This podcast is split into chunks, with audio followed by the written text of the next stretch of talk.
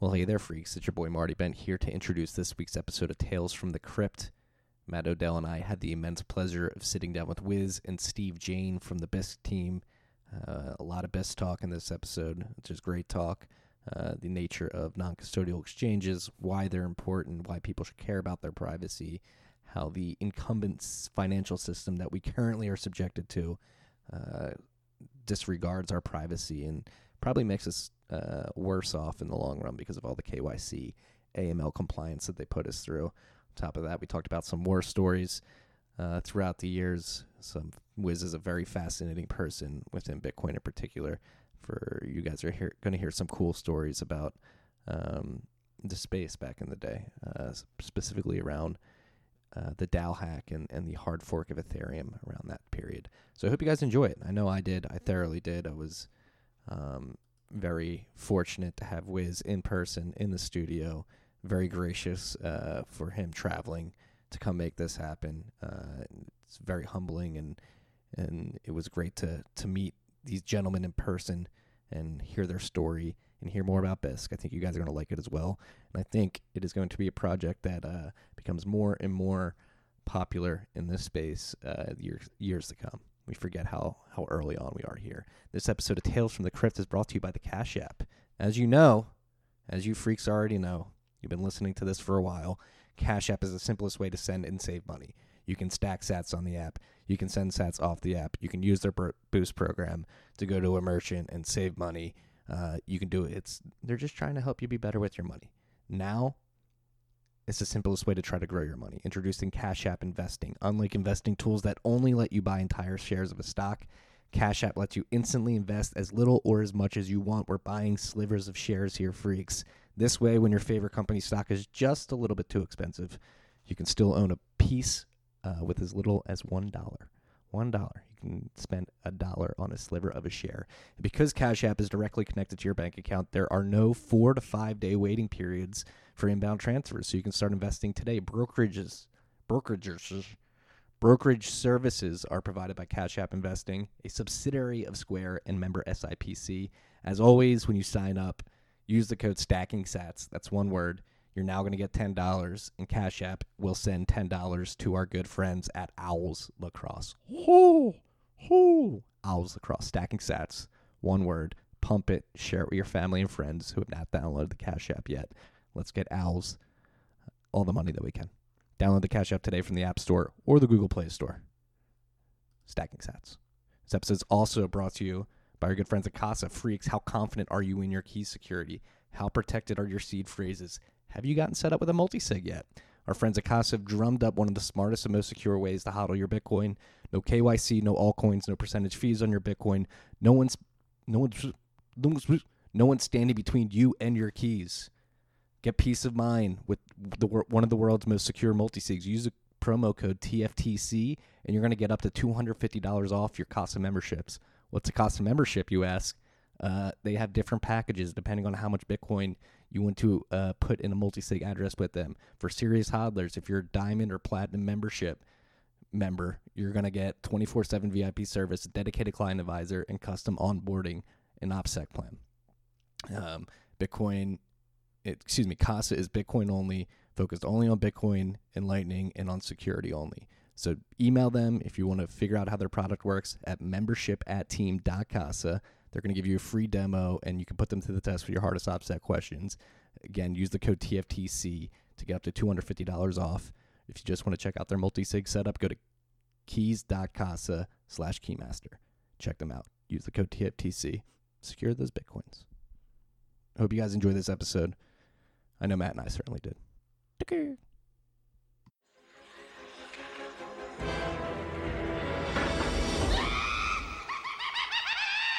Tales from the Crypt. What is up, freaks? Welcome back to Tales from the Crypt. It's your boy Marty Bent here.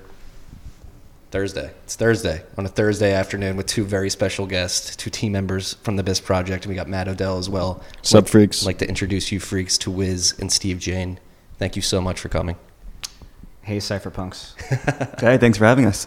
Yeah, so this is going to be a big BISC episode. We're going to get to BISC. We just had a long conversation warming up before we hit record, I think we should start what can segue nicely into BISC is starting with you, Wiz, go all the way back to the DALHack, mining Ethereum Classic after the hard fork, state transition, bailout, whatever you want to call it. That's one. So for you freaks that don't know, Wiz is an OG in the space who's done some incredibly cool stuff. This being one of the coolest things, I think, mining Ethereum Classic to keep the chain alive. Why did you do it? Yeah. So in case you don't know, Ethereum had this smart contract called the DAO. It was the Slockit DAO. Slockit. Yeah. Anyway, they got hacked because of some horrible security vulnerabilities in their smart contract, and this attacker drew out just millions and millions of dollars worth of stolen Ethereum token. And of course, the founders of the Slockit DAO, also being some of the same people who are founding Ethereum, they said, oh, no problem, we'll just do a hard fork, roll back the transactions, and do a chargeback, and it'll be totally fine. And if you're a cypherpunk, you know that rule number one of cryptocurrencies is that you have this immutable blockchain technology, and you don't roll back transactions, you don't do a chargeback, because that would just be like a bank. If your credit card gets hacked, you call up American Express, hey, I got hacked. Oh, no problem, we'll just take it off the bill, right? And this is what Ethereum's trying to do. So me being the guy with a warehouse full of GPUs at the time, you know, it was probably like only 0.2% of the Ethereum mining hash power. I knew that Ethereum, the legacy blockchain, it was called like Ethereum Classic at the time, I guess, we were just coming up with this name, would still be around. Like, there's no way this is just going to die out, because censorship as a feature is not going to be very popular. And so there's this command line argument on the Ethereum node. You could do reject DAO fork. So I just kept mining on the old consensus rules, and my 0.2% on the Ethereum chain became something like 50% on the Ethereum Classic chain. And if you actually look in the blockchain, there was a period where I was mining like all the blocks. You can see where I mined like 30 something in a row, and I was actually 100% of the Ethereum Classic hash power.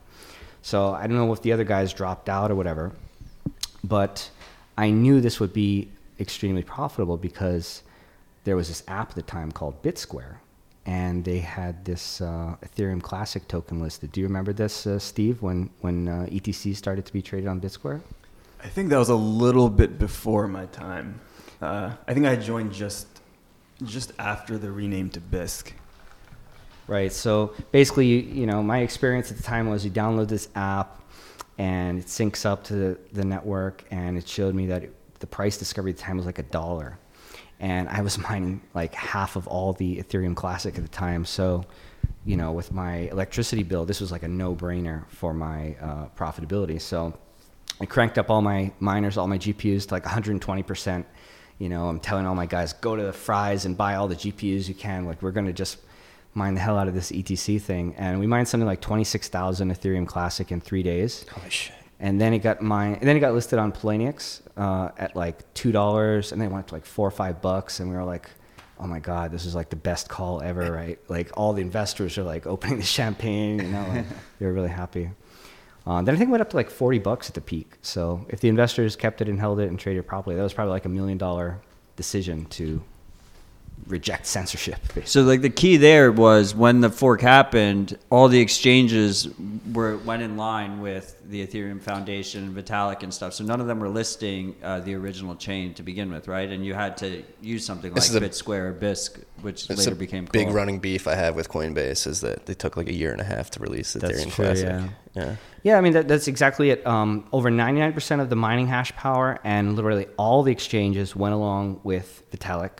And the only exchange was BitSquare that was trading the ETC token, and then Poloniex started trading it, and then it was like, oh my God, all the users were demanding their exchanges to give them the ETC that was now obviously very valuable. Yeah, and I think you glossed over something there, slight detail. You said they followed Vitalik. Vitalik literally hopped in a chat room and told the exchanges to stop trading. Oh yeah, if that's not centralization, you know. Is Ethereum sufficiently decentralized now, today? Oh, yeah, for sure. Garens Bon Barons. Put all your money in Ethereum. In fact, isn't Udi like one of their best developer advocates now? Apparently, yes. He's a big Ethereum shill these days. No, he's full on Tron now. Oh, he's shifted over? Yeah. All right, guys. It's Tron now. Tron is Ethereum 3.0. Yeah. According to Udi. Oh, straight to 3.0. We're not even going to get 2.0. You know, who needs 2.0? Yeah. Well, it'll be interesting. Like, it's funny because they just changed their difficulty bomb again. Like. Oh yeah, just when's Casper coming again? What was that? A proof of stake they've been working on for 5-6 years now. I have a long thread, documenting the pushbacks of the Ethereum roadmap. It's the reverse Lindy. The longer you wait, the longer you will be expected to wait for proof of stake. So just keep that in mind, Ethereans. So this event led you to BISC. Right? This is what BitSquare. Well, that was my first experience with BISC. Yeah, I actually didn't use it after that for until a few months, maybe like 4 or 5 months ago. I started getting involved in BISC again. Steve, how did you get involved with BISC? I think it was a tweet. I think I remember seeing a tweet about documentation, and I guess I've been into writing and wanting that kind of a roller to do that kind of work. And when I had been introduced to BISC a couple of months before the tweet, and so I had my eye on the project and I liked what they were doing. And when this opportunity came up to write documentation for the project, I just thought maybe I would give it a try, and got to talk to some people in the project, got to see more about how what they were trying to achieve, how the work was actually getting done, the community, and just got more and more into it. When was this exactly? I found out about the project at the end of 2017, and then I made my first contribution in early 2018. All right. So I think this is a good segue into 724. Mark it down. We're going to edit it later. Sorry, there was some feedback in the air. I just heard it here. Yeah. I get this is a good point to give the not the marketing pitch, but like obviously you use BISC to create an Ethereum Classic market back in the day. How has the experience changed since then? What is the ethos, and what is the current state today? So I guess the ethos is, at least the way I think of it, as the game changer, in my opinion, is that BISC is taking what traditionally is a company that provides a service and has turned it into software, a network. You know, the common kind of phrase, the way we conceptualize it, is if Bitcoin gives you the ability to be your own bank, BISC gives you the ability to be your own exchange. You're a node on an exchange network where you can trade Bitcoin for fiat currencies and other cryptocurrencies. And so, you know, this is software. It's open source, free software that you can download, build yourself, audit it yourself from top to bottom, run it. And, you know, the software itself is a hidden service. So everything goes over Tor, all data goes over Tor. There are no accounts, user accounts, emails, nothing required. It's just your node. You can connect it to your full node, of course, and go to town. You know, trade Bitcoin. I think the biggest thing for me is the incentives. When you have a company, they eventually all pretty much turn out to be evil, right? Even Google started out as this tiny little startup when we were not going to be an evil, and they turn into this huge conglomerate where they're monetizing users' private data as much as they can. And it's simply because the incentives or the interests of the shareholders do not align with the interests of the users. In fact, they're like exact opposites in a lot of cases. But in the case of BISC, it's a community of individuals, just like Bitcoin. And I'm very bullish on this community of individuals concept because everyone's interests are perfectly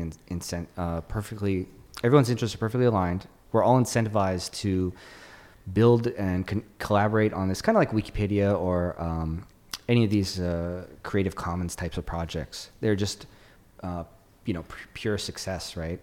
And it's like the first model where you can just remove all the corporate compliance department. There's a lot of government regulations. Just we're not affected by any of this simply because we're individuals running software. whereas every other centralized exchange out there would have to comply because they're a company, and they have to be evil, not necessarily because they want to, but because the government is going to force them to. And I think a perfect example is like Shapeshift. They started out as this no KYC was like their whole value add. Right. And sure enough, government puts the gun to their head. They now require mandatory full KYC. And so the way that BISC maintains its financial self-sovereignty is by not being a company, by being a community of individuals that just collaborate to an open source project where there are no servers, there's no central point of failure. As much as we can, we're always trying to improve the software to make it more censorship resistant. Yeah, and there's almost, I think, you could say kind of like a reverse pressure, like because it's an open source code base and not a company that has everything just kind of locked behind in a black box. If the project were to make a misstep, it would just get forked.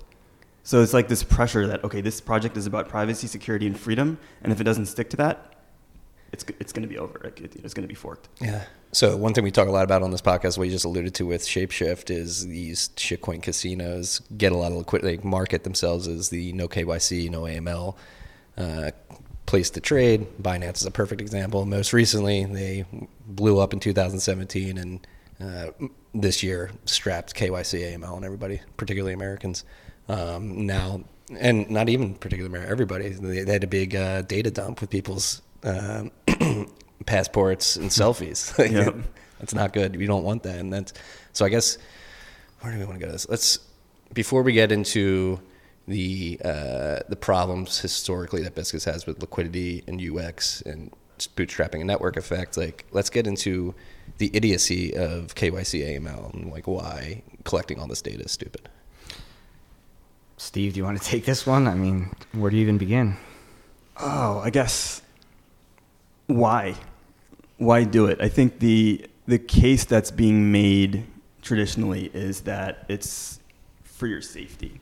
We don't want you to be trading with bad people. We don't want you to be scammed by other people.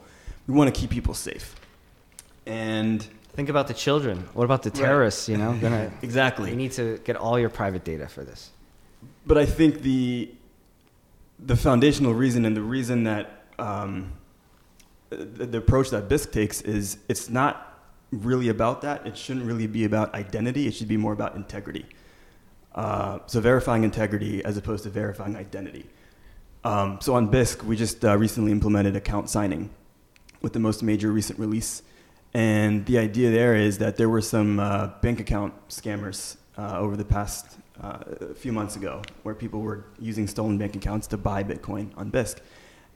Because there were no checks. You pretty much put your bank account information in the software and take a trade or take an offer to buy the Bitcoin, and then turn around and just do a charge. The person who rightfully owned the account would see this charge and then do a chargeback, and the other person would be scammed.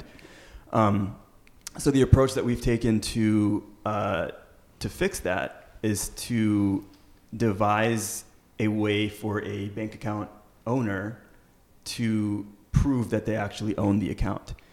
So not submit a passport, not submit whatever video proof or blood sample, whatever it is these people are doing these days.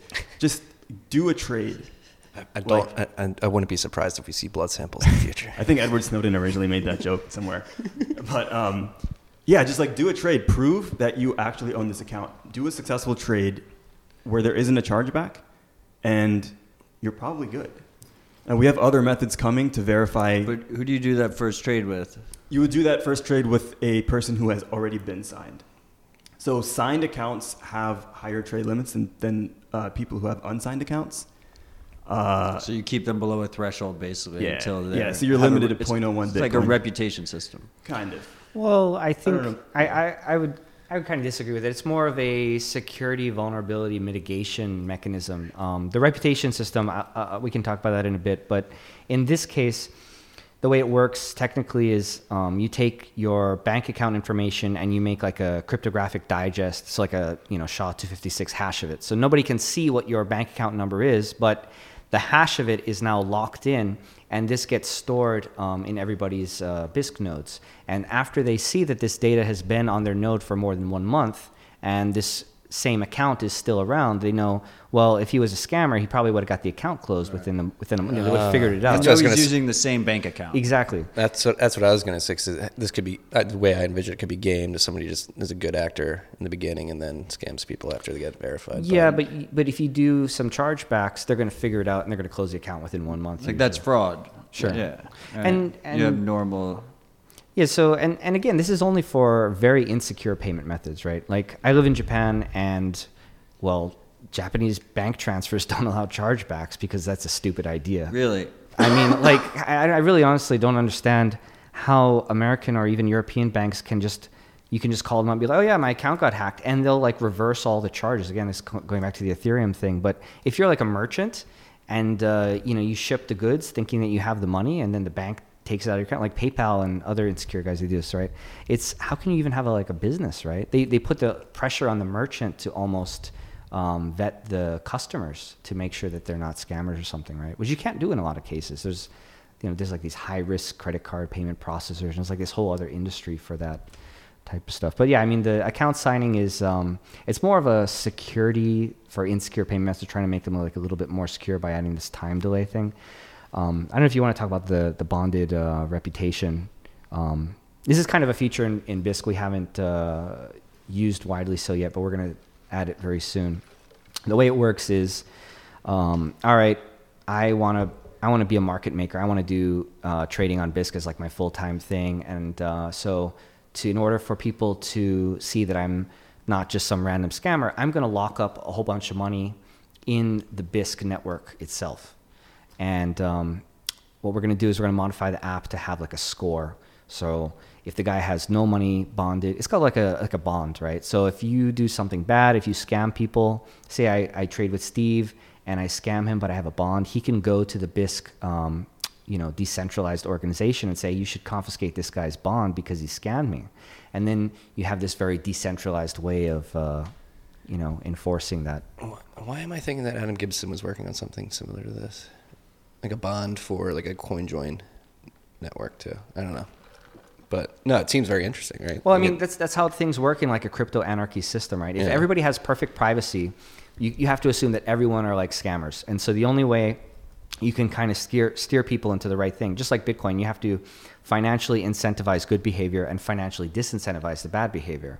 So scammers aren't going to put money out of their own pocket and risk losing it just to, scam like little trades here and there. They're going to go after some other lower hanging fruit.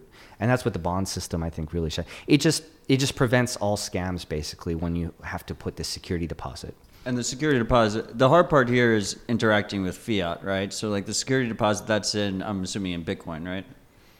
Yes. And like a multi-sig or something like that?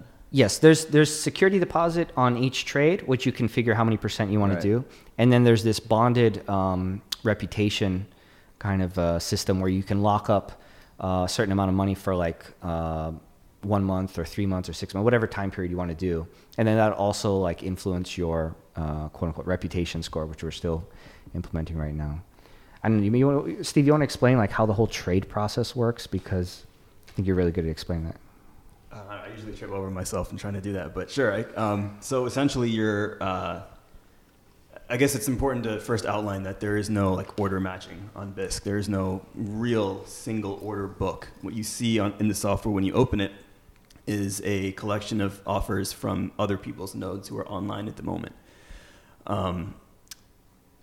which is kind of the basis of the peer-to-peer network. Every node hosts its own offers and has its own payment accounts. When you want to take an offer on BISC, you send a Bitcoin deposit. Usually it's about, I think, 10 or 20% of the full trade amount to a multi-sig address. And the other person, the offer maker, will do the same. And once that transaction hits one confirmation, the buyer is told to send the money, acknowledge that they've done so in BISC once they have. And then once the seller receives the payment, they'll acknowledge that they've received the payment in BISC, and at that point, the deposits and the trade, the Bitcoin amount, are routed to the buyer and the seller appropriately. Yeah, this is a really secure system because for the two trade counterparties to enter into a trade at all, to even begin, they would both have to have their funds in the multi-sig escrow with at least one blockchain confirmation. So if for some reason the multi-sig escrow doesn't get confirmed, maybe there was like an attacker trying to do some invalid thing, then you could never risk losing any of your funds because the funds would never leave your wallet, right? It either goes into the escrow or it stays in your wallet. It's either all or nothing. That's the beauty of a multi-sig escrow on-chain transaction, right? Yeah. And then from there, once they have the funds in the multi-sig, you just got to deal with the fiat stuff. And as long as you can mitigate the security on that, you can make this really smooth trade process. So just really quick, I think it's important to mention for folks who are not familiar with BISC that all non-Bitcoin transactions or transfers happen off of BISC. So when you're sending US dollars or euros or whatever, you're sending it through your bank or through another payment app or whatever, and then just acknowledging that you've done so or received in BISC. So what is, from the user's perspective, what does their bank think they're doing? Just sending money to somebody, a friend, they assume is a friend or something like that? Yeah. Depends on the payment method, right? Like Japanese bank transfer actually respects the user's privacy, so they don't ask what the bank transfer is for. In some countries, like real totalitarian societies, like when you do a bank wire in like USA or Europe, no, really, like they ask like, what are the funds for? Yeah, I think Japan is an anomaly here. I mean, most places you have like a reason for payment. They like strip search you. Dude, I've had my bank text me, shut down my card and text me like 3 times in the last month because I tried to make use my card somewhere, and they're like, we think this is suspicious. I'm like, no. Yeah, I mean, they like pretty much. Card. Yeah, if they suspect you for any reason, they'll, you know. I think usually what we require is, or whenever possible, for users to put in a trade, like a string. A random alphanumeric string that corresponds with the trade. And I think some payment processors seem to have maybe caught on to that and kind of regard that as suspicious, but for the most part, they don't say anything. Yeah. I mean, you got to be careful on Venmo, right? You can't even say like the word Iran without getting shut down. How does the escrow arbitration work? Like who's controlling the other keys there in the multi-sig besides the two parties? So right now, with the launch of the most recent version 1.2, it's just the traders. It's a 2 of 2 multi-sig. Got it. It used to be 2 of 3, where an arbitrator had a third key, but now it's just the traders, and dispute resolution has changed quite a bit. Yeah, BISC had this. It's kind of, we should maybe do a little background on the DAO, but basically before the BISC DAO was launched, there was a 2 of 3 multi-sig escrow where an arbitrator had a third key and he could resolve a dispute between the two parties. But obviously this is a trusted third party and a central point of failure. And, we had to get rid of the arbitrator. So now that the BISC DAO is online and functioning healthy, what we did was we removed the arbitrators and now we have mediators only, which have no power. It's a 2 of 2 multi-sig between the two trade parties. So all the mediator can really do is help the newbies when they make a mistake. And this is actually the majority of issues. Like the actual rate of scamming is very, very low. It's just people had a bug or they screwed up their wallet or they pressed the wrong button or something like this. And the mediator can resolve most of these disputes. But if the mediator cannot resolve disputes, like if the other person just disappears, which does kind of happen rarely, because they have their money in the security deposit. So why would they disappear? Right, why would they disappear? Who knows? But they're going to risk losing their security deposit if they disappear. So there's this time lock transaction where I think it's 10 days for crypto and 20 days for fiat, where if the trade is not resolved in this much time after it enters the multi-sig escrow, it'll essentially go to this, donation address. Yeah, donation address. It's kind of like not the right word for it, but basically, but it works because the money will get donated to the BISC DAO donation address, but what happens is you have this kind of like the role formerly known as arbitrator. Maybe you can call him the underwriter now or something, the refund agent, where he'll just buy the trader's claim. So if 20 days after this trade fails, you're going to get your money back from the arbitrator. He's going to buy your claim. So the secondary market's already forming. Right, but at 100%. So you get fully cashed out. And then this underwriter guy is going to go to the BISC DAO and ask for a reimbursement for the money that got donated to that donation address. Mm-hmm. And so he's not a party of your trade at all, But if you do have a dispute with this trade party, he will buy you out 100%, and then he'll settle it with the Dow on his own time. And so at least the deposit isn't locked forever. Right. Right. That's basically what it's. Yeah, because otherwise, if someone's computer just blew up or something, and they weren't able to complete the trade, then this would be the ultimate way of resolving it. But this way, we're also like BISC is even that BISC underwriter guy. He's never a party to a trade, right? It's just totally between those two people. Unless it fails, he can buy the claim and recover the funds. I think it's important to point out that the back end might sound a little complex and confusing for a new user, but for a user, it's largely the same as before. You're working with a mediator, and that mediator is going to give you a suggested payout. It's a button. Do I take it or not? If you take it, trade's over, and you get your funds. If not, then you request arbitration, and the arbitrator will just pay you Bitcoin. Right. That's it. You don't have to worry about the DAO or reimbursement. I think we need to change the terminology on that because it's not arbitration anymore. Yeah. It was just to not confuse the users. But yeah, we got to change it to underwriter or refund agent or something. Yeah. So what type of users are becoming arbiters? Are people seeing this as something that could be profitable into the future? I think one day it could be. Yeah. We're coming from a time when arbitrators were highly trusted roles, and so also I don't think we have a need for more arbitrators or more refund agents at the moment. All right. But as volume grows and as the network grows in other countries and other regions, and we have a need for more languages, then we'll probably have a marketplace developed for that. Yeah. Yeah, that's fascinating. And so let's jump into the clunky side of it, or not the clunky side, but BISC has been around for a while, and it's competing with centralized exchanges that make it very easy to buy Bitcoin. What's it been like trying to bootstrap this network effect and get it into more people's hands? Probably been I'd call it a long, slow process. Yeah. It's it's still you can, if you open the software, if you open the program at a bad time in your region, you might not see too many offers.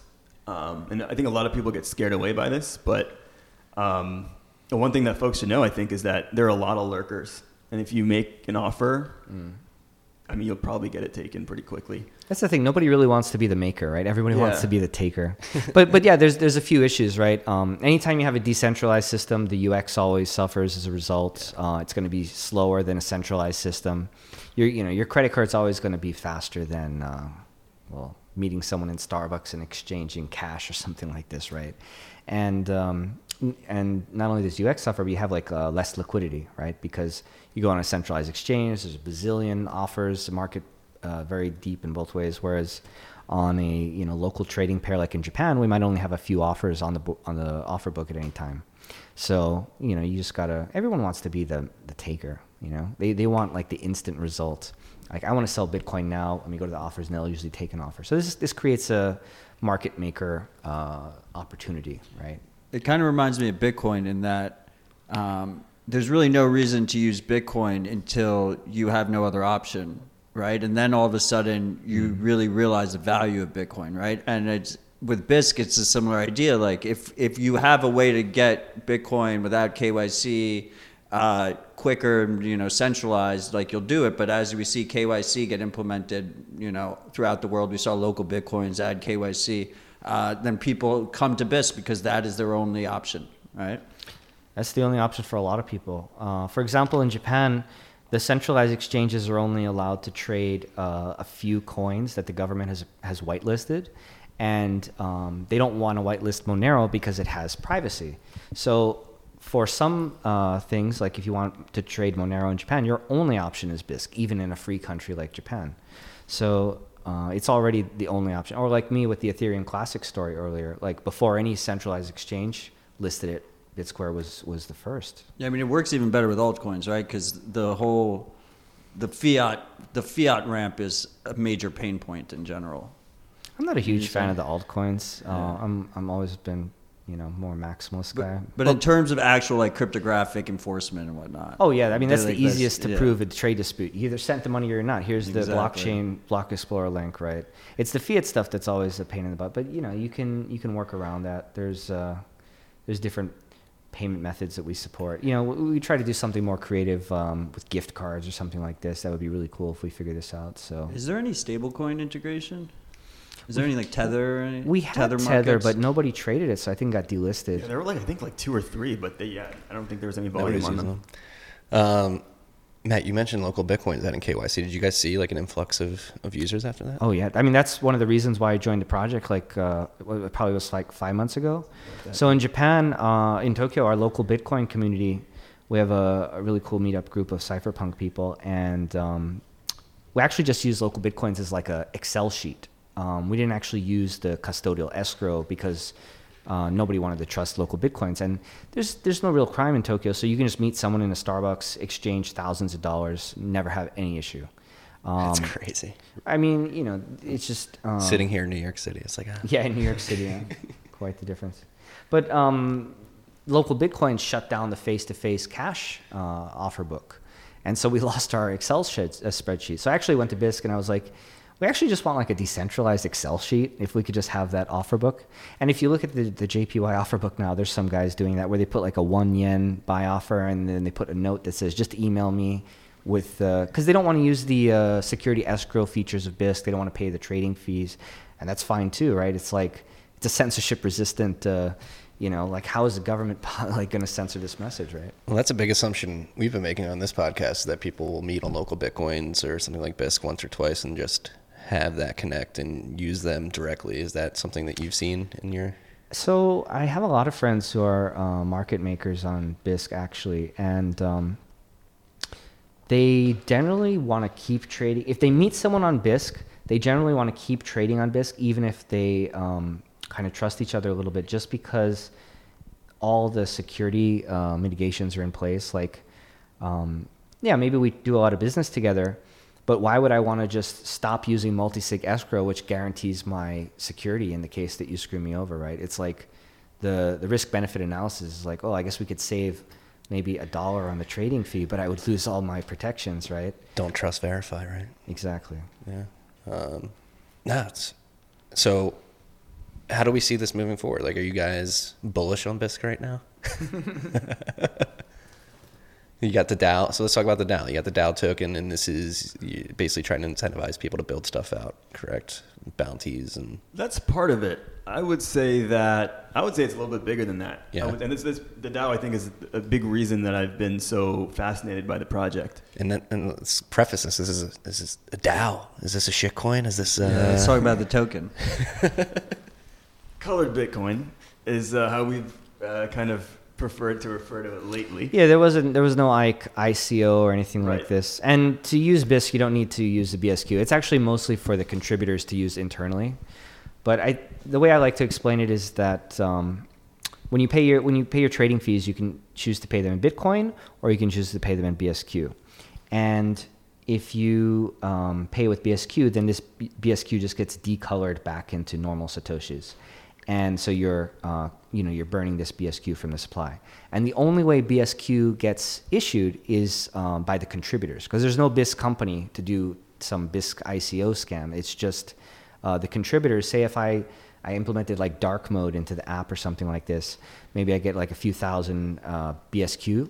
And now I can go on the BISC exchange and sell my BSQ to the customers, the users, the traders, and get Bitcoin to, you know, pay my rent or my other living expenses, and they're going to use that to pay their trading fees. So it's this very cool like closed loop economy where the users' trading fees are directly going to pay the contributors' living expenses. But who issues that BSQ to the contributor who created dark mode? Or whatever? So it's a colored Bitcoin. So I'm taking my own Bitcoin, my own satoshis, and I'm creating a proposal in our DAO governance system.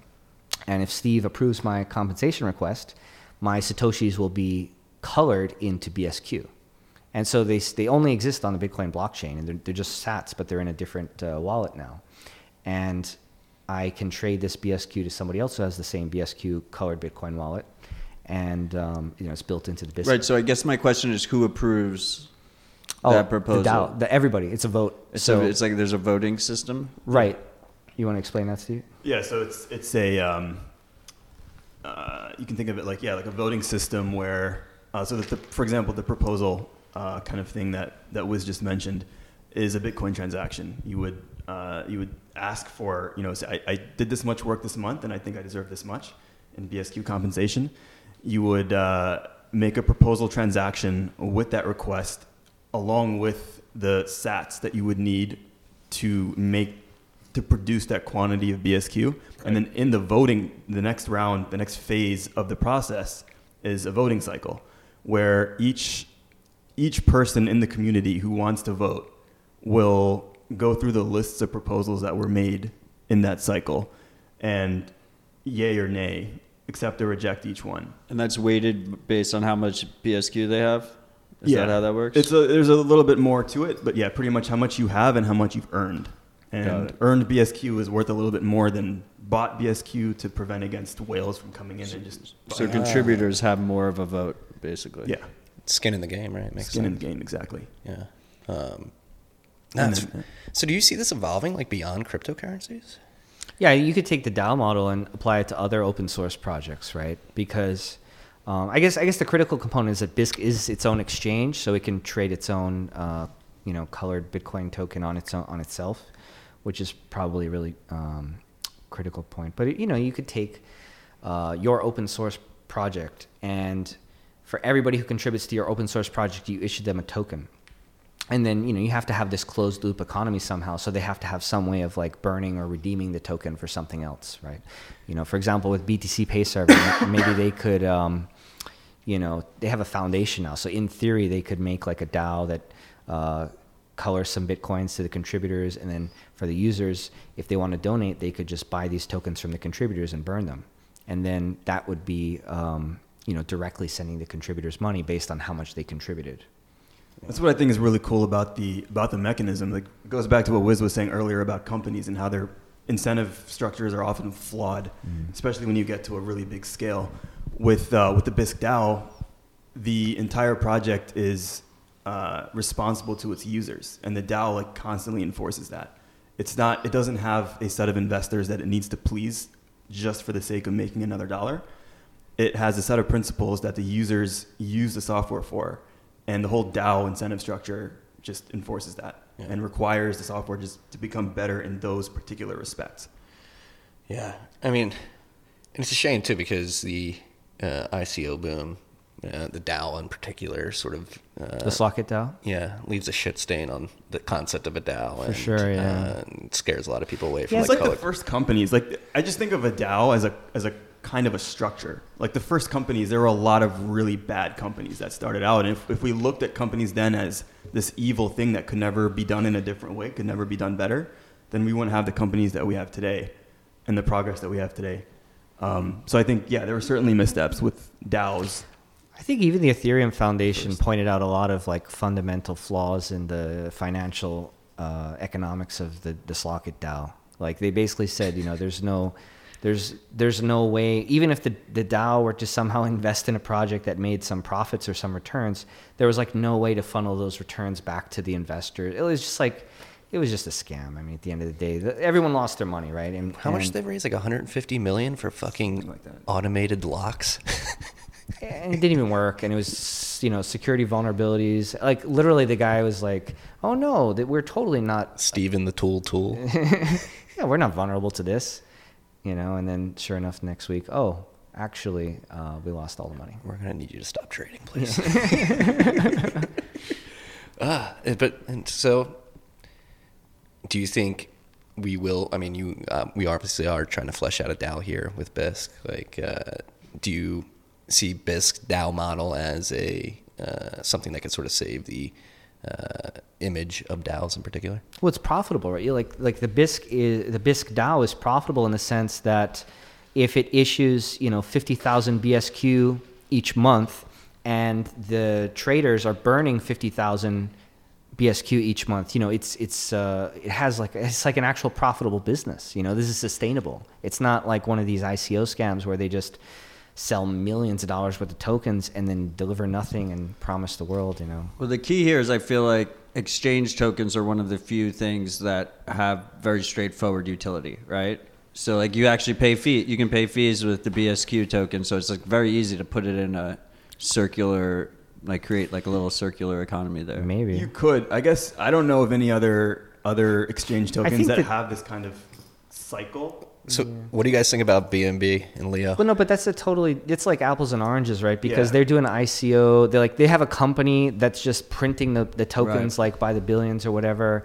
You know, they have market maker trading bots. You know, this is like, BSCA is really peer to peer. You're literally buying the tokens directly from the contributor. And also there's a loop. Like I think with, I mean, from what I know about BNB, it's like the token was issued and like, yeah, you can use it to pay fees and you can use it to do other things, supposedly. Maybe use. I saw you could buy champagne in a club in Vegas. Something like that. Yeah. Vegas clubs are accepting BNB. But like, ultimately, what's the use case for it? You know, it's not really benefiting the Binance company. CZ's pockets. Yeah, pretty much. Right, it's like faux equity or whatever. Right, but with BSCA, there's actually an other side where, you know, it's actually funding the project.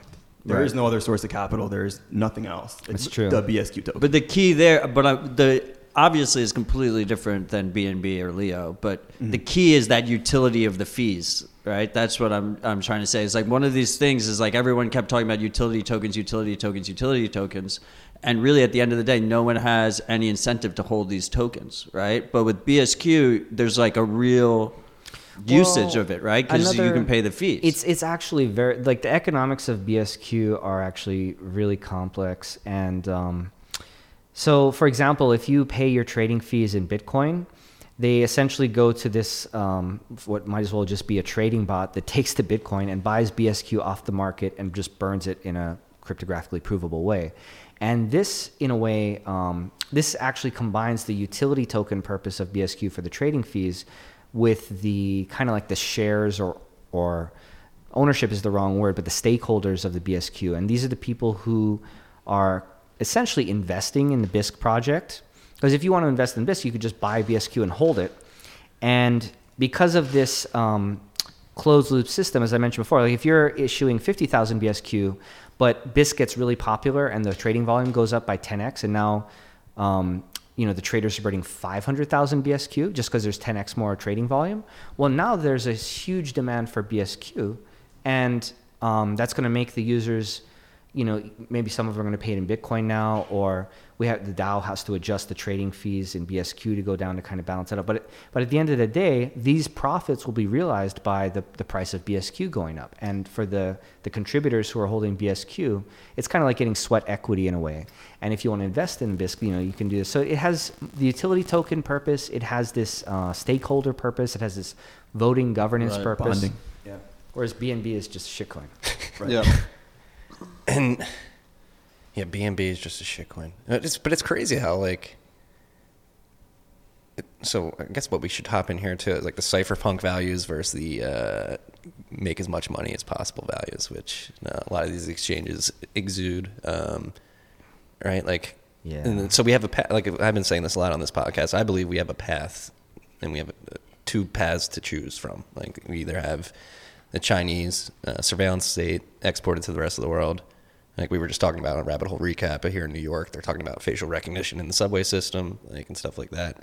And then we can do that or go towards the BISC completely decentralized, but it's going to be harder, right? Like, so how do we incentivize people to go to hard route? Well, first of all, we have to improve the UX because right now you have to run it on a desktop computer or laptop, and it has to be running like 24 hours a day, basically like a Bitcoin node or a Lightning node. Maybe actually Lightning is a really good analogy for BISC because they're both built on top of Bitcoin, and they both use Bitcoin as like this layer one thing, and Lightning and the BISC network are both kind of like layer two. And you know, instead of payment channels, you have like trade channels, which are these multi-sig escrow, and you also have time locks and all these things. So there's a lot of similarities, but. I don't know. What do you think, Steve? Like, how do we make it? Because I think the mobile app is probably the coolest way. So this is one thing that I'm really pushing for in the BISC project now is that I figured out this architecture where we can make BISC run on an Android phone. It's kind of technical details, but long story short, I want to be able to have a Bitcoin meetup in a bar and say, okay, guys, install this app on your phone and just be up and running on BISC like right away. And I feel that's a good way to probably increase the user base by 5x or 10x, hopefully. Yeah, I agree with that UX is a huge part of it, both in terms of availability and platforms. But I'll let you finish, then I got a question. Sure. I was just gonna add that also in terms of the UX and the software. Like, I know surprisingly, a lot of people have heard about BISC and they've downloaded BISC, who I've spoken to, but they've never actually used it. They open it and they're just immediately like, what the fuck? Yeah. It's a little overwhelming. And I've seen some mock-ups from our designer for an overhaul of the UX that guides people when they open the software for the first time, step by step. What do I do now? What's the first thing? How do you create a payment account? How do I make an offer? And just guide them step by step. Things like that. I think making the key actions more obvious. Well, what I'm really trying to get at here is like, so even if the UX does improve, will it ever get to the point where it's on par with these centralized exchanges? And if not, how do we convince people to take the harder route, right? I think a lot of that's just going to be automatic. Like, you're just going to need to. You're just not going to want to put up with whatever the centralized. Well, you don't even have an option. It's your only option. Yeah. Yeah, if you want to go to China right now, they have these really strict capital controls. And I heard that the reason why they're making their own cryptocurrency is so that they can basically censor Bitcoin and the others, force the user. I mean, the same thing they did with the internet, right? They want to force people to use their government-controlled cryptocurrency so that they can enforce their capital controls on this cryptocurrency as well. Yeah, China just announced their, selective anonymity? In their government doublespeak. Yeah. They have like a honey and stick approach where they ban something and then they give you like a good enough alternative. They have all the Google competitors and stuff, WeChat, Weibo. And so they give you some kind of tool that you can use, and people just use it out of convenience. Well, you get all the benefits of that centralized UX and all the totalitarianism of the Chinese government to... social credit score. And even in the USA, it's trending towards that here. Oh yeah. Try to rent a hotel room or a car without a credit card, and try getting a credit card without a credit score. It's not a social credit score, but it's a slippery slope towards that. It's a slippery slope, right? It's like in the Bitcoin world, these concepts just don't exist, right? In the BISC world, your identity is just this string of letters and onion address, right? If you have perfect privacy, it's pretty easy to have perfect freedom, because nobody knows who you are, nobody knows what you're doing, and they just can't regulate you, right? So we talked about some of the pain points of UX, but I think one of the cool parts of BISC, which I want to see go to more software in this space, is that it's got Tor bundled in. So you boot it up, it's an actual node in the network, it's connecting P2P through Tor, and then when you have an update, that update not only gets delivered to you through Tor, but the previous software you installed then verifies the PGP signature for you, since almost nobody is verifying these signatures. So at least if you have the previous software and the previous software wasn't malicious, that the next update you get is a legitimate update. I think that's really fucking cool. Yeah, BISC is written by cypherpunks for cypherpunks, but we try to make the UX nice enough so that even newbies can use it. How many people are contributing right now? Not enough. That's the easy answer. I mean, I guess you could say consistent contributors, probably 15 to 20. Really? Might be my guess. Well, there are a lot more people, but just consistently about that much. There's some people doing like translations or like kind of lesser roles, but then the core developer team is quite small. What's the stack look like? Right now it's this Java JVM thing we got. The original founder of the project was like a Java guy, so... he's not really active these days. He's just probably pretty much totally out of it, actually. But, we're still maintaining the Java code base. And, it took BISC like 5 years to get to this point, right? BISC is not new. Just to get to 1.0. It's been around for a minute. Yeah. I mean, it launched so it was in development since 5 years ago. It launched 3 years ago. And then the DAO launched about 7 months ago. Yeah, April. Yeah, 8 months ago. So... If you figure that it took 5 years just to get to this V1.2, where we're just able now to do like trading in this decentralized way, even with all the pain points, we did a feasibility study to kind of re-implement the code.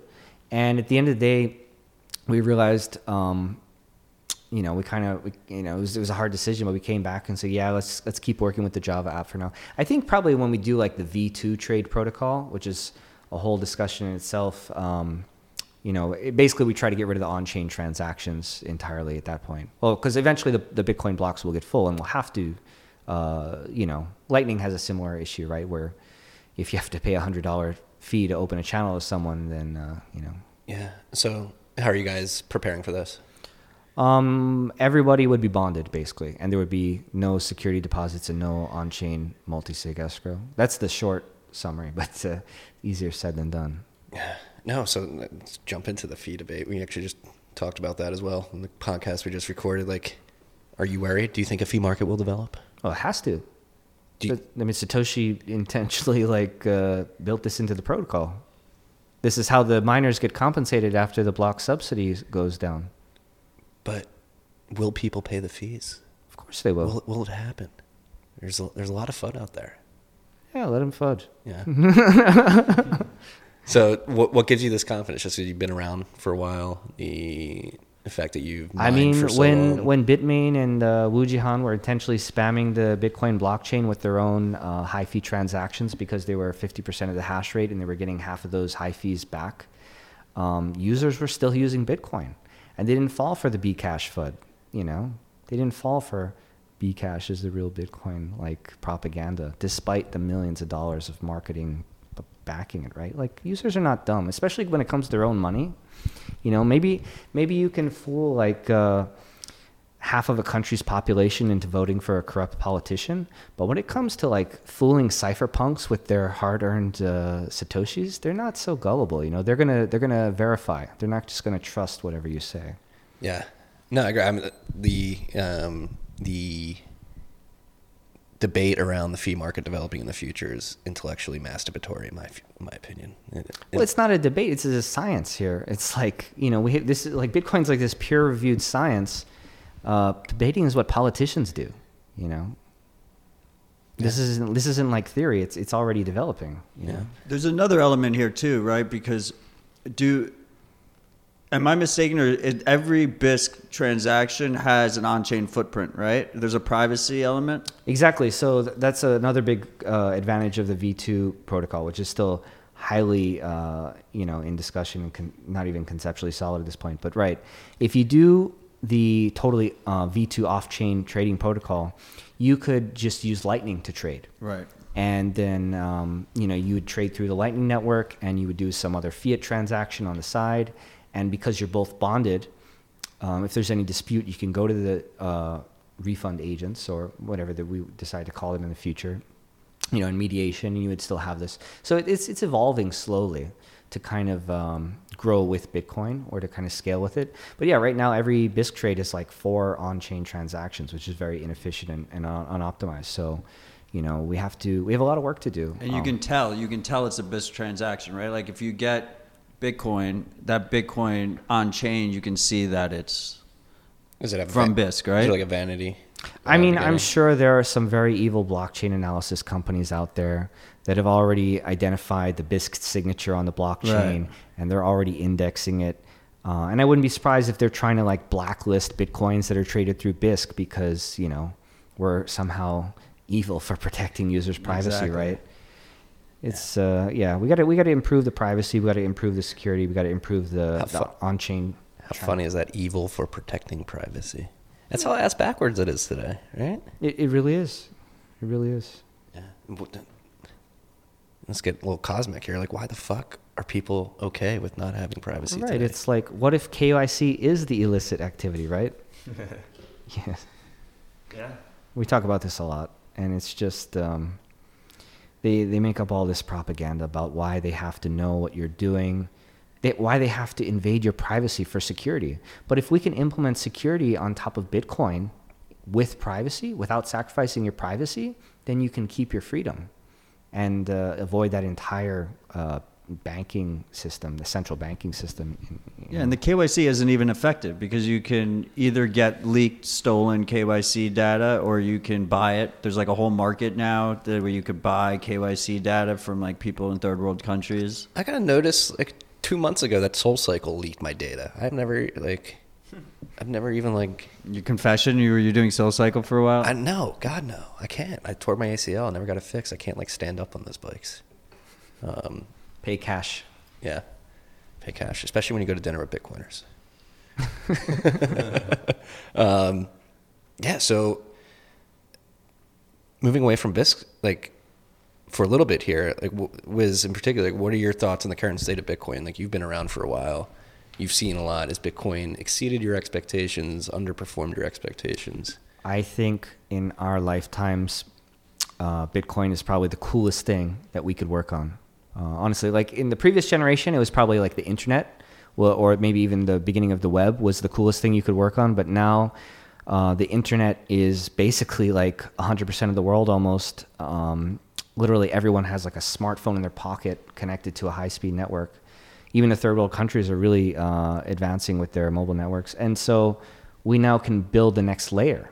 And there's all these, you know, there's some apps on the internet already that were very successful, like communications. You know, nobody writes letters through the postal system anymore to communicate. We just text each other or whatever. And, you know, Wikipedia for some kind of information exchange, or some kind of cat photos on Facebook or whatever people do. But now we have money as an app, and in a very secure way and very decentralized way, like the internet was designed to. And so, you know, we can escape out of this fiat debt slavery, and we really push the human race forward. What made you this way? What born this way? Were you like so? What were you into? Like what?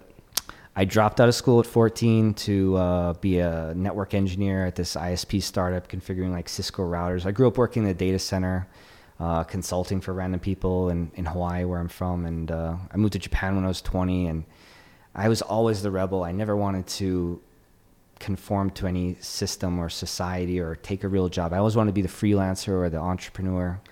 And once you get a taste of freedom, you can never go back to working for a 9-to-5 job, you know, where you get your fiat paycheck and half the money's taken for taxes and all this other stuff. Yeah, once you get a taste of freedom with Bitcoin and BISC, man, once you start trading on BISC, like, you know, you sign up for a centralized exchange, you're like, you want me to do what? ID selfie? You just delete the app, because once you get a taste of this better system, you know, you look at the existing stuff, like, this is rubbish. Who's going to use this, you know? Yeah. And so that explains why you're able to build your own internet service provider. You grew up working. Yeah, I mean, I've got gear in that data center that's like probably like 15, 20 years old. I got like a whole museum of old servers in there and new stuff too. Like BISC has a few not trusted, but they have like data relay nodes where they're not trusted by the network, but they just relay encrypted and signed data without knowing what it is. There's like some seed nodes and stuff like this. Bitcoin has this too. Bitcoin has seed nodes, yeah. And so I run a few of those on my ISP, which is basically just for BISC these days. And yeah, I mean, you gotta, if you want to be censorship resistant, you can't host this kind of stuff on Google, right? Do you see a breaking up of the ISP world at all in the future? Like, I don't know. There's not a huge need for that, because as long as you can run Tor, you can kind of run your own virtual ISP, right? Like, you don't need to register a domain name. You just create an onion address, which is just a cryptographic key. And you know, if your ISP is doing surveillance on you or censorship on you, well, yeah, just use a Tor or use some kind of VPN. You know, which Tor is basically a decentralized VPN network. We don't have to trust people so much. I mean, there's not a huge need to build a new layer one when you can build this virtual layer one on top of a maybe slightly compromised layer one, right? It's like tails on top of the ISPs. Tor, like, yeah. Yeah, you can do all kinds of cool stuff these days, right? Like, you can like put tails on a USB stick and boot it up and. Yeah. Do your secure stuff and then go back to your probably backdoor to NSA, you know. This thing. Yeah, this MacBook you got right here. There's nothing wrong with it. It's just, I mean, like, personally, I have like a pair of devices for everything. I have like the iPhone, which is, you know, totally rooted by Apple, and, you know, I have some like Twitter. And what are you talking about? They're all about privacy, man. Right. Just like the Apple credit card, right? Which is, What a joke. It's just another credit card, right? I mean, It is actually crazy seeing all these big tech companies pivot towards becoming banking services as well. People just announced checking accounts, right? Yeah. Well, and in their defense, like, they should go further. They're able to outcompete the banks, like, from an iterative UX process, and the banks are so beholden to regulations that they might as well go eat their lunch, right? It's so weird. I have a bunch of friends who work at Google in Tokyo, and I was talking to them about Bitcoin stuff, and they don't understand why anyone would use Bitcoin because it's so slow and you have to wait 10 minutes for the confirmation. And I'm like, wow, you live in this like corporate bubble. Like, you really don't understand that users don't want to have to trust Google with their security, privacy, and freedom. They want to, you know, be able to verify their own open source software and just run it on their own hardware and have their money secured by their own private keys. Like, this, once mainstream users start adopting this, they're not going to want it. You know, the UX has to catch up, but once it gets there, it's going to be like a waterfall. Like, everyone's just going to be like, oh, you're still running that centralized thing? It's like going to the post office, right? Yeah, it feels like, I mean, another big topic on this podcast, like trying to put us, the people who are born in this day and age, in the context of a bigger history, right? Like, I was born in the 90s. The internet was just coming up, and it feels like we're building out this digital infrastructure, which may take 5 to 7 decades. We're already how many decades in? And so do you see a point, or we're basically just building infrastructure and a new system that will be somewhat on cruise control at some point in our lives? And how does that change the world, if so? Well, how long did it take for the early days of the internet, or the ARPANET, to get to like this 100% where everyone has the internet in their pocket? Mm-hmm. Probably like a good 30 plus years for all this infrastructure to be built. And, you know, the internet still has tons of technical debt, like IPv4 addresses are, you know, totally running out of the supply, and it'll probably take another 20, 30 years for everyone to make the switch to IPv6, right? For example. Right. And so there's all these kind of legacy things, and it always takes a long time. Once something's like good enough and kind of working, you know, this is the problem with the banking system, right? Is that people don't see it. The funny thing is, you go to like Venezuela or Zimbabwe, it's like common knowledge. It's like obvious to them why you would never use the fiat currency, right?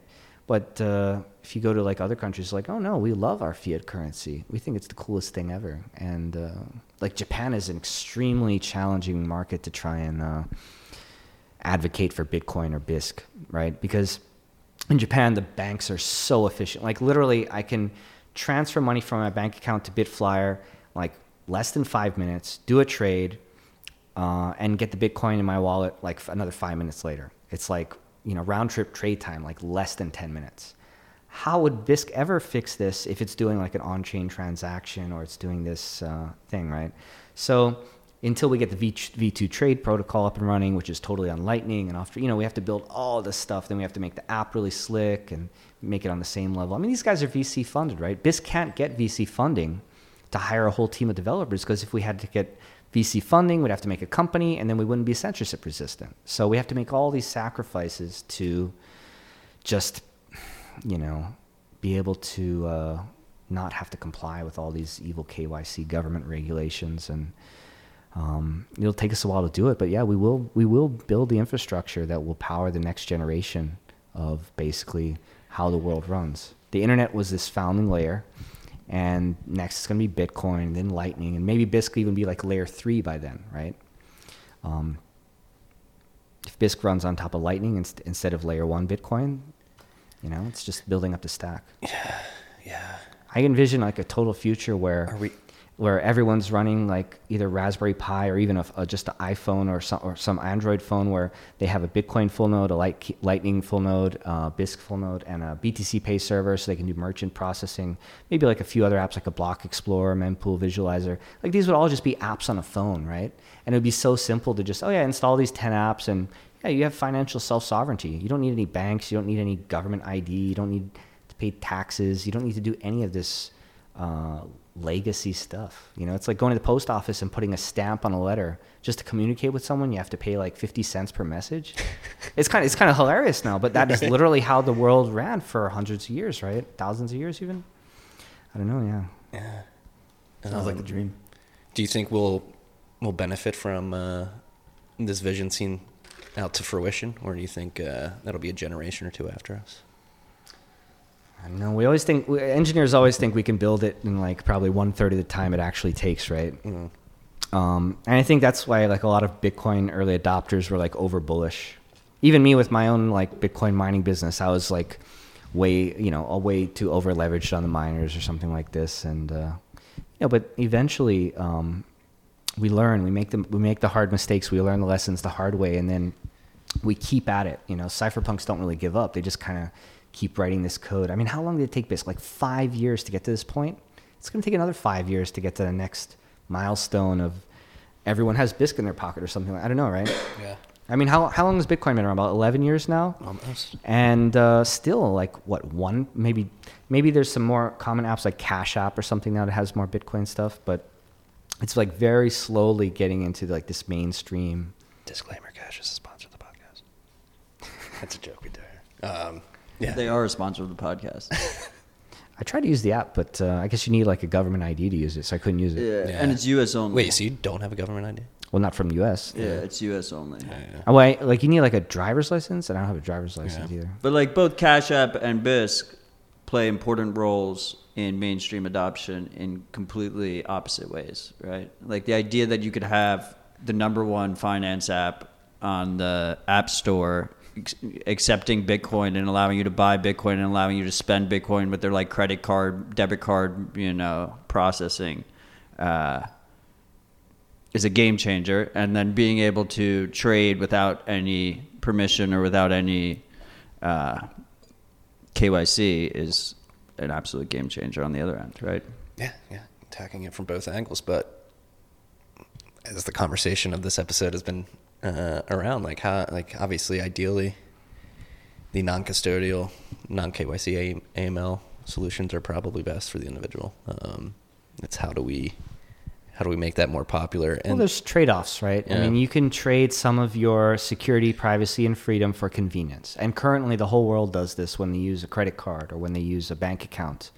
They're, it's like a common thing that Bitcoiners will tweet on Twitter. They'll say, yeah, when you put money in the bank, it's not your money anymore. You're just a creditor of the bank. And it's true. You're just trading all of your basically individual rights for this little bit of convenience. But I'm confident. Well, I like that convenience, but I'm also confident in the ability to sort of hide your trail off the app, right? Are you confident in that ability? Or how would you recommend people using these centralized systems act after they move their Bitcoin from them? Or does it even matter? I mean...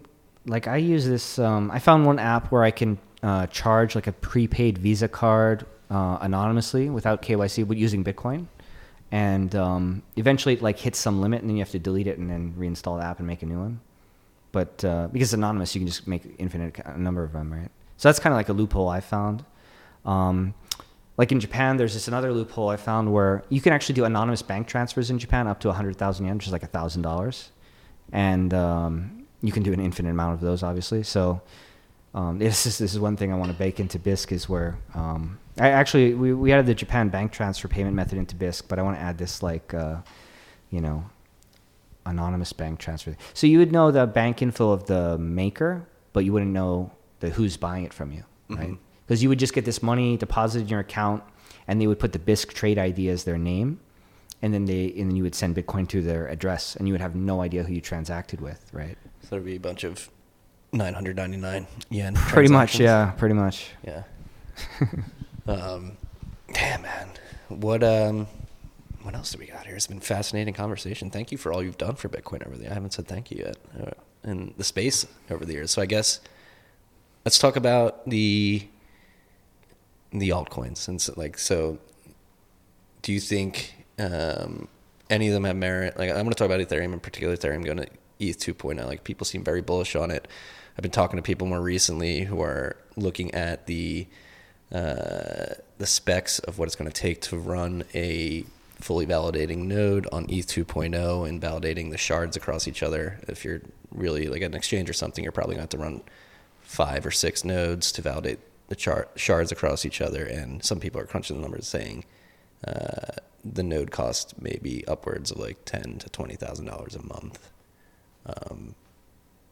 And like if that's the case, it's just security theater, right? I mean, at the end of the day, if you want censorship resistance, it has to be decentralized. And to be decentralized, you have to have very small blocks and very, you can't charge $10,000 a month to run a full node.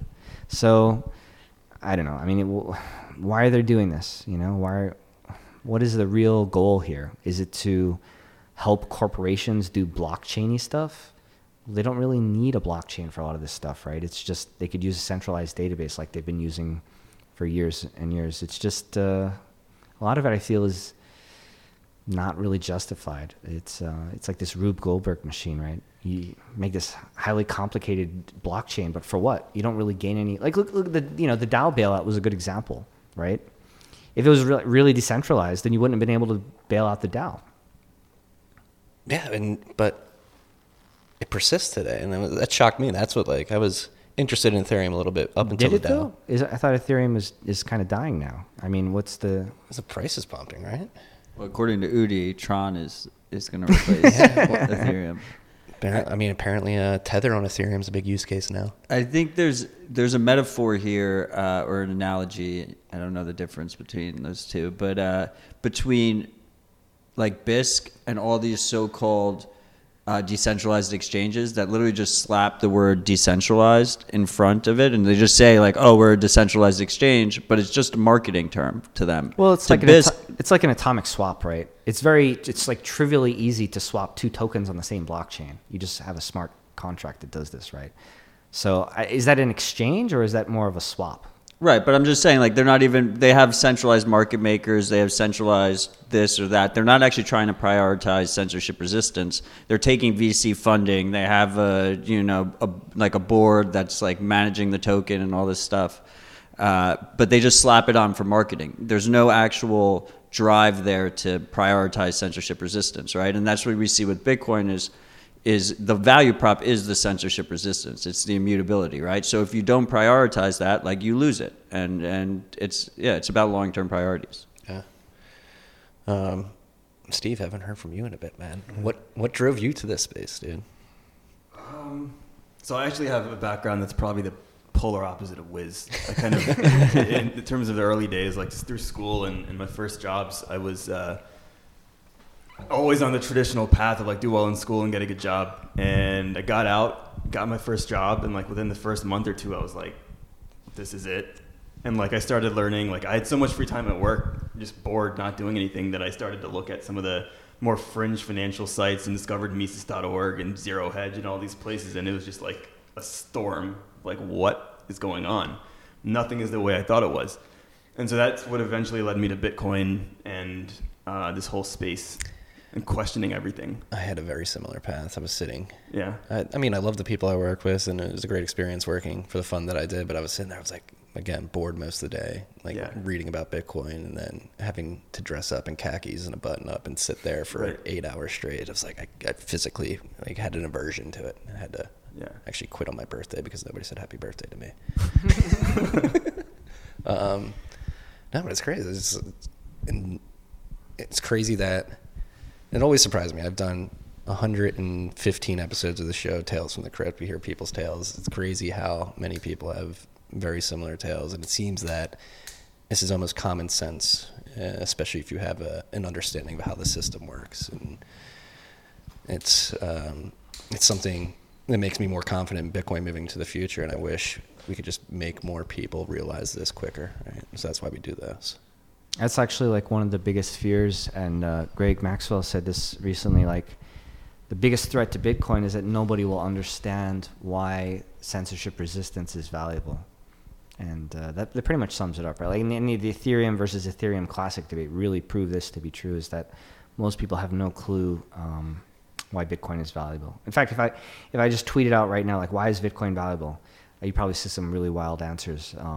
You really have to study, Saifedean's doing this course right now, the principles of economics, and he's talking about the hardness of money and all these things. And it's once you start studying money, you're oh my God, this is so obviously fucked up. We need to fix it.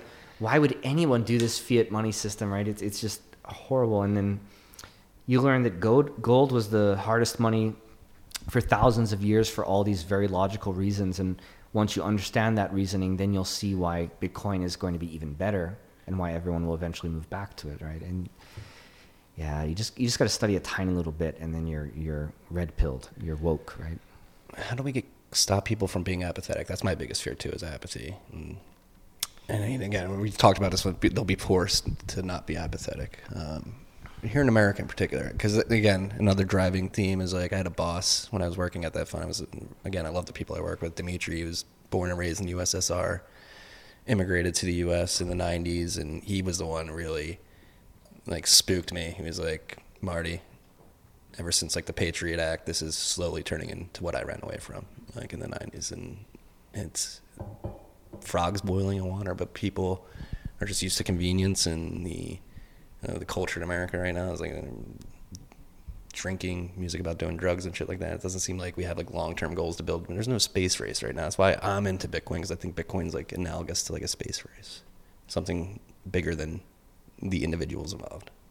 I think the doomsday scenarios are certainly there for like the big like socialist, communist kinds of things that people have run away from in the past. But I think in this country, some of the motivators might be on a smaller scale. So I remember like a few months ago, I came across this guy who produced comic books, and for some dumb reason, he was kicked off PayPal, and he had nowhere else no other way to accept money for his comic books. And he was like, oh, I found Bitcoin, and it was like the perfect thing, because like nobody can kick me off of that.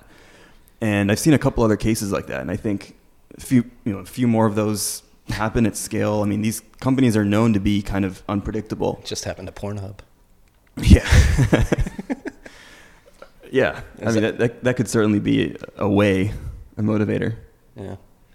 No, it's almost like the people in control, the incumbent system, are sowing its own demise, right? They're pushing people to the edge to a point. You know, like gun sales. I think like Bank of America or Citigroup, one of those people announced that they were not going to allow those vendors to use their products. Yeah.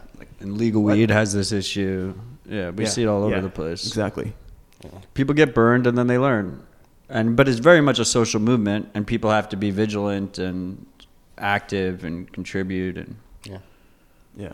You don't realize that you're a slave to this system until the system cuts you out, and you have no other choice but Bitcoin. And imagine just 11 years ago, you did not even have Bitcoin as a choice. You were just in this totalitarian banking system. It's a real eye opener when you see it like that. Yeah. Yeah. It's, again, I'm excited to be on the front lines with you gentlemen. Is there anything, I don't want to force anything. Is there anything else you guys want to touch on in particular? Matt? I was actually kind of a little bit random, but I had this in my back of my head. How does, like, if there's a new market, how does that get decided on BISC? Like, if you want to add a new fiat pair or something like that, like, how does that proposal work? Does that go to the DAO, or does it get voted on? Or yeah, that's a good question. We get a lot of ICO scams that want to add their token to BISC, and BISC has like a no ICO policy and a no Bcash policy. So basically, no scams. I love it. Because it's actually like it would make BISC look really bad if some scammers were selling their tokens on BISC, and then they, the regulators are saying, "Oh, BISC is enabling these people to lose money," right? Mm-hmm. So how does that work? How does that process work? Who's deciding? Yeah, I mean, people make a pull request on GitHub to add their either asset or payment method. Assets are a lot easier to add than payment methods. Payment methods, you usually have to do quite a bit of work. You have to make like the UI where you can, integrate. But assets, I mean, how many assets get added every month, would you say? Probably like at least 3 or 4. Yeah. With each new release. So that aspect is that approval process is still a little bit centralized. No. No, I mean the community. Maintainers. Yeah, the maintainers kind of. We have like a policy that the DAO, voted on at some time in the past, and then the maintainers just kind of enforce that policy. Got it. So yeah, the adding an asset is pretty much up to the maintainers, and then removing an asset would be where the DAO would come in. True. So if for some reason some asset that was really controversial or became really controversial, then you could put up a request to remove an asset in the DAO as a proposal. Fair. Why no Bcash in particular? Because it's a scam. Yeah.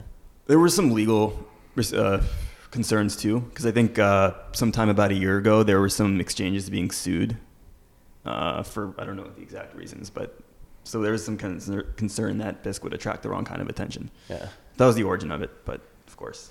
No, I mean, they were marketing Bitcoin Cash as the real Bitcoin, which is an obvious lie, and it's a scam. Yeah. That's actually, while we're on this topic, what do you think happens once Bitcoin Cash and Bitcoin SV, I guess, too, hit their having like 5,000, like they're 5,000 blocks ahead of Bitcoin? Like, will that be the end of the exchange, you think, a halving? I don't know. There's some coins that have been around for a long time. The nature of SHA-256 mining too, right? Like, would those miners still? I mean, yeah, they could get 51% attacked any day now. It's weird it hasn't happened yet, right? Yeah. I've been surprised. I want more chain attacks. Well, it's interesting, right? Because there was all this Bcash conspiracy theories that Blockstream was trying to kill Bcash, and now they could literally do it like whenever they wanted, but. Blockstream has such a great reputation, why would they even want to burn their own reputation just to destroy this scam coin that's just going to die out on its own natural course, right? It makes no sense. And they have big pockets, right? They have a big budget supporting it. They have market maker bots to do this. They have a huge marketing team, all kinds of sponsored content on Bcash. Yeah. I mean, it's just. And it's a liquid, so it's easy to try and prop up the price. They got forced hard forks in, right? I have no idea. I saw too much Bcash conversation. Yeah, pretty much. Who cares? I was just really surprised because I remember when it was the game theory of Bitcoin mining and running a node and stuff is one of my favorite aspects of Bitcoin. I get really excited just thinking about it and running through scenarios, and I was completely wrong about. I thought Bitcoin Cash and SV would have gotten attacked way long ago, right? Because you can short it and then attack it and then make some huge profits. And I'm sure there are some crypto anarchists out there that will eventually do it one day. Yeah, because the ASICs are getting more and more powerful every day. People are building huge mining farms every day. It's only a matter of time. Yeah. Monocoin in Japan got a block withholding attack, and a few other small chains had these block withholding attacks, which is actually very easy to do. You don't need 51%. You only need 10%, and then you can try it in secret, and you just try it 10 times, and your 10% of hash power will just by pure luck solve 50% of the blocks in this short time, and you can do a block withholding attack on an exchange and basically rip off the exchange. So, the only real defense against that is just increasing the number of confirmations. But at some point, they're going to realize there's no number of confirmations that would make these cryptocurrencies secure, right? You can't really have more than one with the same mining algorithm ASIC out there. Well, it's funny how many times we have to learn this lesson, right? Because Namecoin was probably the first to learn this lesson, right? That's Ryan Shea and Feathercoin. Yeah. I wasn't Aurora Coin too got forked into oblivion. There's 5 hard forks all at the same time, something like that. Yeah. No, it's that was actually one of the first Bitcoin events I went to was here in the city to hear Ryan Shea present on why Namecoin didn't work out in the end because they were sharing SHA-256. It's interesting, and but that was a real shame because Satoshi was really behind Namecoin. Yeah, because it was I was trying to do DNS or something. No. Right, just he didn't want to have all the domain, the namespace mixed in with the money, right? Because at the end of the day, you can only have one hard money, which is obviously Bitcoin, right? So all these other Litecoin or Bcash are all these just basically copycats that copy Bitcoin and tweak a few things and say we're better. That's not really how hard money works, right? It's about the hardness of the money and the underlying economic things, and then you have the security of it, which we're talking about now. Is you're going to put all your life savings in Bcash and risk a 51% attack, or you're going to put it in Bitcoin where it's very safe that it's going to hold its value over time. And all these offshoots that pitch themselves based off of technical details really undervalue the social aspect of it, all the social layer of Bitcoiners running the network and stuff like that. Yeah, marketing works. Uninformed masses will go to the shitcoin casinos and they'll FOMO and they'll gamble and they'll learn the hard way. Is this a lesson? Touch the stove. Is this a lesson that's going to happen into perpetuity, or do you see like shitcoinery fading out? I don't know. It became easier and easier every iteration of shitcoins. Remember in the beginning there was like you had to actually copy Bitcoin and rename it and do mining. You actually had to make like some proof of work algorithm, and then you had like Feathercoin. That was like the first iteration of altcoins, right? Right. Multi-script mining, stuff like that. Oh yeah, there was like 10 different algorithms in one, and all these things. And then those all that. I mean, there's even stuff like Hawaii Coin and like stuff you never. Zeta Coin. Yeah, and then became like the Ethereum ERC20 tokens was I think like the next big wave, right? So it became like much easier. You could literally just click a button and deploy a smart contract. And do it. And now maybe the next wave will be like Bitcoin sidechains or something like this, where you have some kind of virtual assets. They're probably not going to go after the hard money argument, because by that time it'll probably be more obvious to the uninformed masses that Bitcoin is the hard money. They'll probably try and do some other, like what Ethereum's trying to do now, where they're trying to move away. I don't know, is it money or is it not? I don't know what they're going to market it as. They seem conflicted. Yeah, I mean, at some point, they have to admit defeat. Unstoppable applications, world computer, Turing complete. It'll run on a Raspberry Pi, right? I think like that was one of the big things about the 2017 altcoin pump was the flippening narrative, right? So I feel like that flippening narrative will subside. Like people won't believe that you could replace Bitcoin, but there'll still obviously be shitcoins going around and people trading them and being greedy and gambling on it. It's like one of the primary use cases of Bitcoin, whether you like it or not. Yeah, everyone's a scammer. Beware, freaks. BISC is a big trading platform. Do you guys like trade personally, markets or no? I don't know. I don't. No. Well, I don't know. I mean, this is a privacy-oriented platform, right? That's true. Yeah. That's true. See, nobody knows. That's the whole point.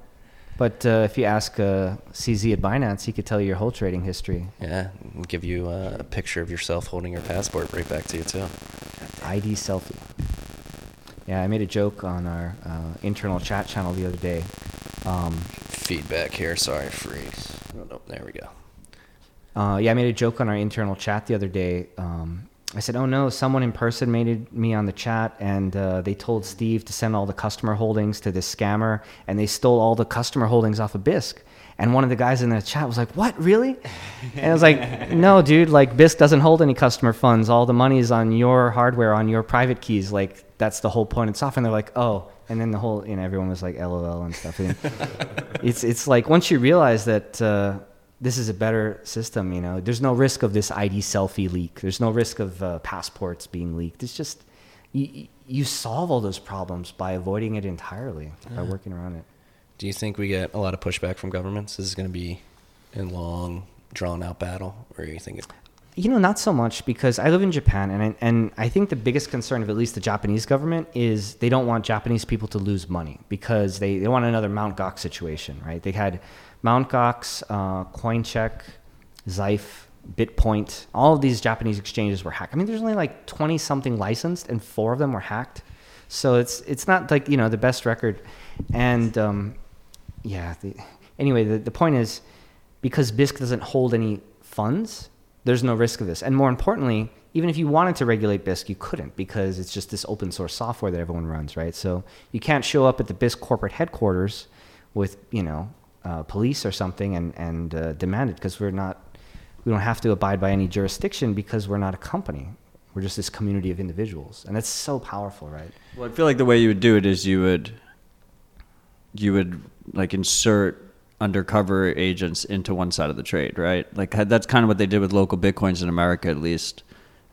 Is you would be trading with someone, and that person was an undercover agent, and then once you hit a certain amount, they would like hit you with money laundering or something like that. I think that was a big scare tactic by like some kind of government propaganda. They probably did it like once, Yeah, and then you scare the shit out of everyone. That's the key. And then you scare them into compliance. The U.S. government is very good at this fear tactic that the system will get you if you do anything bad. So you better conform. You better pay your taxes, citizen, you know? No thought. But I see that attack vector coming. That's the move they make is they say you have to disclose your Bitcoin. Not even just in BISC. You have to disclose your Bitcoin. And then they pick one or two people. They throw the book at them and then scare 70-80% into compliance, stuff like that, right? I mean, we can improve the privacy. You know, cypherpunks will adapt. Then at the end of the day, the cypherpunks will always win over the governments of the world. I don't know, Steve, what do you think? I agree. I mean, I think the account signing is a great example of this. I mean, you would think that if you can't solve the problem of fraud with the traditional KYC, it's not a solved problem. Exchanges and all kinds of financial institutions can't solve the problem with all of these overly sophisticated KYC measures. How would a super highly private network do that? Well, we found a way with account signing, and it's just going to become better and better over time. And so, I'm pretty confident whatever obstacles, we'll find a way. Right, if your account is signed, it shows the account age, this account's 6 months old, and he's posted a bond. So he's putting his own money up to stake. It's this guy's not going to scam you. You can feel relatively confident. Right. Why would a scammer work for 6 months and put his own money on the line just to screw me over $1,000 or something? He could have 10,000, or maybe some whale market makers would put a huge amount of stake on there just so that they would have the highest reputation score. Mm-hmm. You know, I mean, this is basically it, right? KYC. It doesn't actually solve the security problem. Right. It just invades everyone's privacy so that it kind of maybe reduces it a little bit. But if you actually make a secure system, then you don't need KYC. And this is so obvious to the cypherpunks, right? Yeah, well, and then as more and more of these dumps happen, it just becomes KYC. It's number one, it seems so stupid. Then you're obviously this is so stupid. And then you start thinking, are there alternative motives for this? Is it evil, right? Intentionally evil. You ever use WeChat Pay in China? I've never used it. This is the worst thing I've ever seen. And if you ask any person in China, they'll say you cannot live without WeChat. In Japan, in Korea, they use Kakao or Naver, and in Japan they use Line. In USA, they use Facebook and WhatsApp. You tell the average American, delete your Facebook, delete your WhatsApp. They're oh no, I use that to talk to everyone. But it's obviously backdoored by the government, and they're doing this mass surveillance. If the government has this much of a stronghold in all of your personal connections, all of your financial transactions, they can just seize your account anytime. I mean, I don't know. We have to educate the masses. We have to really free the slaves. It's just that's what we're trying to do here. Is there any? God damn it! This fucking feedback. I don't know what it is. I think it's one of the new. You know what it is? It's this. Fuck. What was I gonna say? I just lost track because of the feedback. What was your last comment there? China, WeChat, Facebook. Oh, China, WeChat, and you. So that's something I actually wrote about earlier this week. Is that prototype that was proven on the Lightning Network? What's that? So you can basically build a WeChat on top of Bitcoin, right?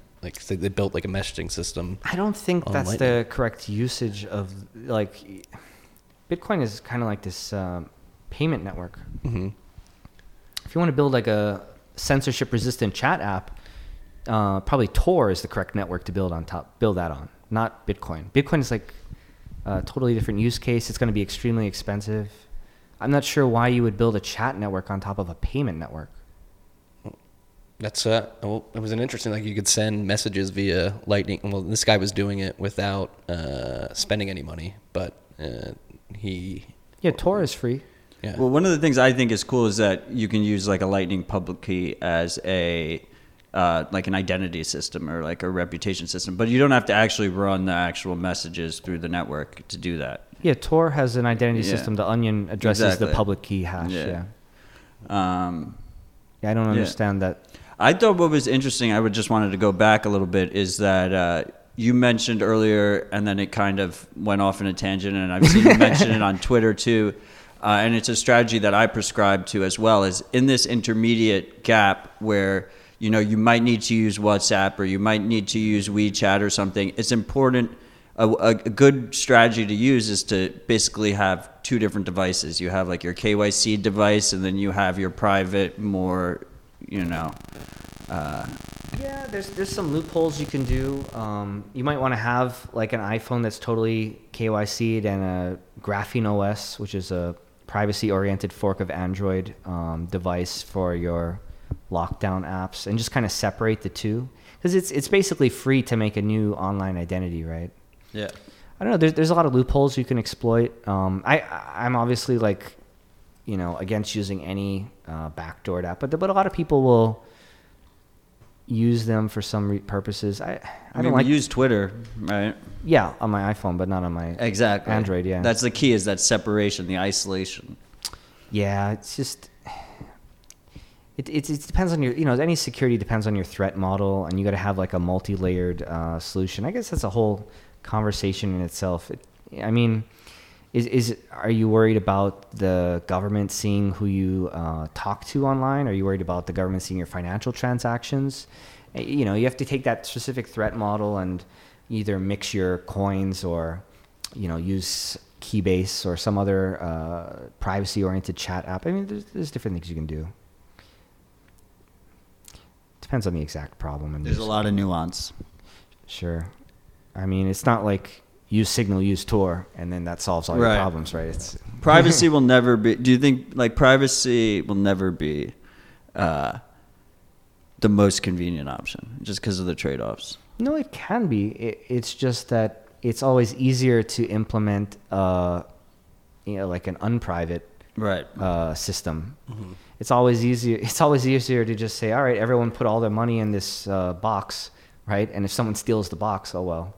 Versus if you actually make a secure system, then you know you would never do something silly. So yeah, it's like a lot of work, and people like to take shortcuts, and they like to sacrifice security and privacy and freedom because they don't value it, or they don't appreciate it as much, or they trust people they shouldn't trust, right? It's like the more business deals you do, the more conflicts you have, the more you realize that a trustless system is probably a better way for the world to interact with each other. Like, imagine how much money is scammed every day off credit cards, and if you pay with cash, you're kind of subsidizing this fraud because you don't get like a 3% discount if you pay cash, right? So you know, there's a lot of trade-off systems. It was. Speaking of the credit card fraud, like that was like a Vice documentary that they actually took down because I think it was so powerful in showing how to easily pull off credit card fraud. They were using Bitcoin on the dark web to buy basically credit cards. Oh yeah, cards and millions of credit card companies don't want you to know about this. I think it was MythBusters also did an episode about how easy it was to hack credit cards. And like they said, like the general counsel of like Visa, MasterCard, American Express, like just called them up and was like, yo, you are not going to do this episode. We're going to sue you. And, you know, of course, they're like a TV network. They're like, okay, you know, back down immediately. So, yeah, I mean, those scare tactic works. They have a lot to lose. It's like multi-billion-dollar industry, right? Like if you're taking, it's like a tax, right? So you take like 3% of every credit card transaction in the whole world every day. And, yeah, they don't want that machine to stop. No. And it's, I mean, again, Bitcoin being a push system solves this. And that's something actually the company I work for is an online ad platform, and they deal with a lot of publishers and had a huge credit card chargeback problem and started accepting Bitcoin in like 2014 because of that specifically. So and it does work. You ever try to use your credit card for something and then the bank blocks it because they suspect you're like fraudulent transaction, and then you just pay with Bitcoin instead, and of course it works perfectly fine. Oh, I wish I could do that. Nobody accepts Bitcoin in the city. Again, this happened to me 3 times in the last month, and I'm sitting there trying to pay a bill at a bar or something looking like an asshole and like waiting for that text from my bank so I can reply, yes, I'm using my card. Like if they had provided a QR code, I would have gladly played. You know, the other payment method that cannot get declined is cash. Yes, I'm a big cash guy. Always got a lot of cash on me. That's what actually I was introduced to money via cash. I worked at a hot dog stand in South Jersey every summer. starting at age 13 to 21, and I got paid out in cash every day. So I have a very big emotional affinity to cash there. It's good. It feels good to have like a wad of cash and just be able to pull it out. And when did you get your first paycheck and notice that they took half? And when I started working at a bar during the school year, my senior year of high school, and that's when that happened. Yeah. I heard that in USA, like bartenders make most of their money off of the tips. Tips, yeah. And like they usually just paid on the books, like minimum wage or something to like less than minimum wage. Like you get paid $3 an hour, and you depend on tips. How could they do less than minimum wage? It's some weird loop. And there's a carve out for the service industry as long as your tips pass the minimum wage, like broken down. Yeah. Yeah. Might as well not even get the minimum wage then and just... Yeah, exactly. Yeah. But now it's actually a problem because most people are paying with credit cards. Right. Like I've seen in this city the move to cashlessness, and it hasn't even been pushed by the government. It's a better UX. It's pushed by the coffee shops. Yeah, it's pushed by the... You bought this coffee, you can't use cash there. Yeah, I couldn't use cash there. Yeah. It's legal tender for all debts, public and private. Yeah. It says on the bank now. That's why I'm actually pumped to be from Philadelphia, where historically very liberal city made it illegal for companies or businesses not to accept cash.